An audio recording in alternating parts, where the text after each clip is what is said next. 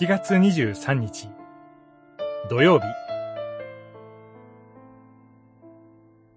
主が共にいてくださる幸い。呼ぶ記。42章。それゆえ私は塵と灰の上に伏し自分を退け悔い改めます。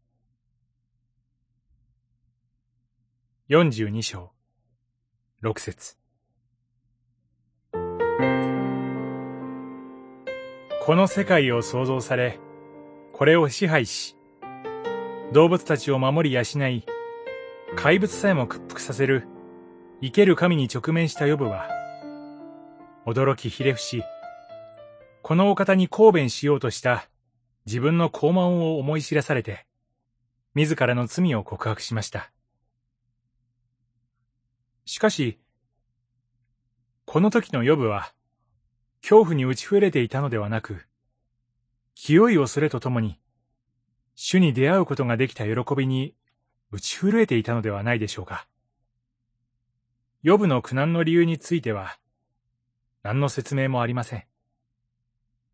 しかし、自分が味わってきた痛みも、苦しみも、悲しみも、悔しさも、神のご支配の中で起こっていたのだ。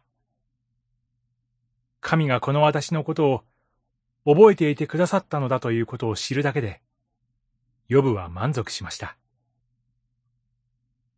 そして、神の見舞いに喜んでひれ伏し、自らの罪を悔い改めたのです。そして神は、そんなヨブが、ご自身に対して正しく語ったものと認めてくださいました。そしてヨブが友人たちのために取りなし祈った時に彼らをも許してくださり、ヨブの繁栄を回復してくださいました。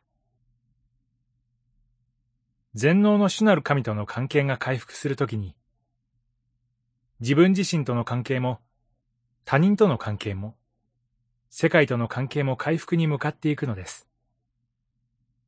主なる神との関係を整えることが、対人、対世界との関係回復への第一歩なのです。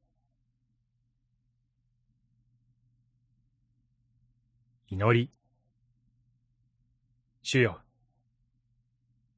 どこまでもあなたを信頼し、あなたとの関係を壊そうとするサタンの誘惑に勝たせてください。